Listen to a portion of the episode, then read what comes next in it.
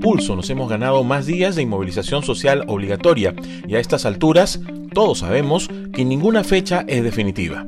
El aislamiento es una de las acciones clave para detener el avance del COVID-19. Sin embargo, la estrategia principal se complementa con la capacidad de gestión de nuestras autoridades. Esa frase de si tenemos un buen gerente al mando de la región o del país se debe evidenciar hoy más que nunca.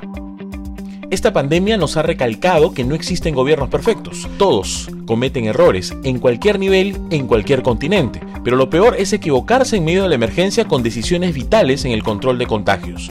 Sin ir muy lejos, en el gobierno nacional, en esto de la restricción de tránsito por género, prácticamente se aceptó haber cometido una negligencia. Estamos seguros nos costó varios contagios.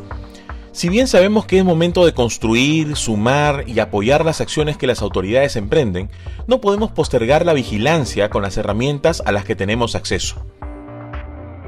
Se deben reconocer una serie de decisiones oportunas y valientes por parte de todos los niveles de gobierno. Sin embargo, en las transferencias de presupuesto para que se descentralice la gestión, en plena crisis hay más de 10 regiones que hacen gala de su ineficiencia en la inversión del presupuesto de emergencia. Aunque hay elementos que dependen exclusivamente del Poder Ejecutivo, no todo está en manos del nivel central.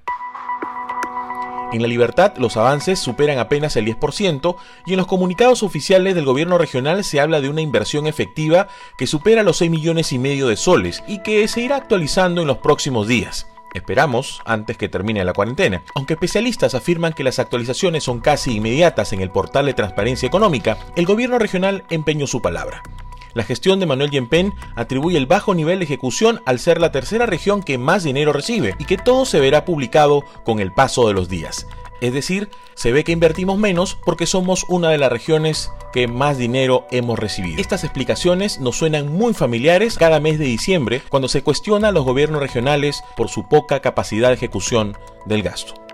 Las regiones pueden disponer desde el mes pasado un presupuesto que globalmente supera los 155 millones de soles para acciones como vigilancia epidemiológica e investigación de casos y contactos, soporte diagnóstico, sensibilización y comunicación de riesgo, también medidas de control, pero sobre todo, y lo más preocupante en nuestra realidad, bioseguridad en los servicios de salud.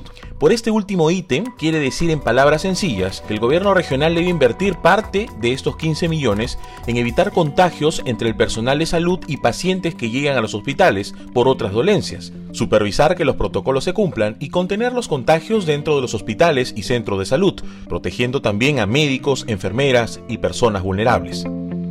El círculo de la buena gestión se cierra no solo en lo que el portal del Ministerio de Economía diga, también en si esto se refleja en el bienestar y la seguridad sanitaria de la región.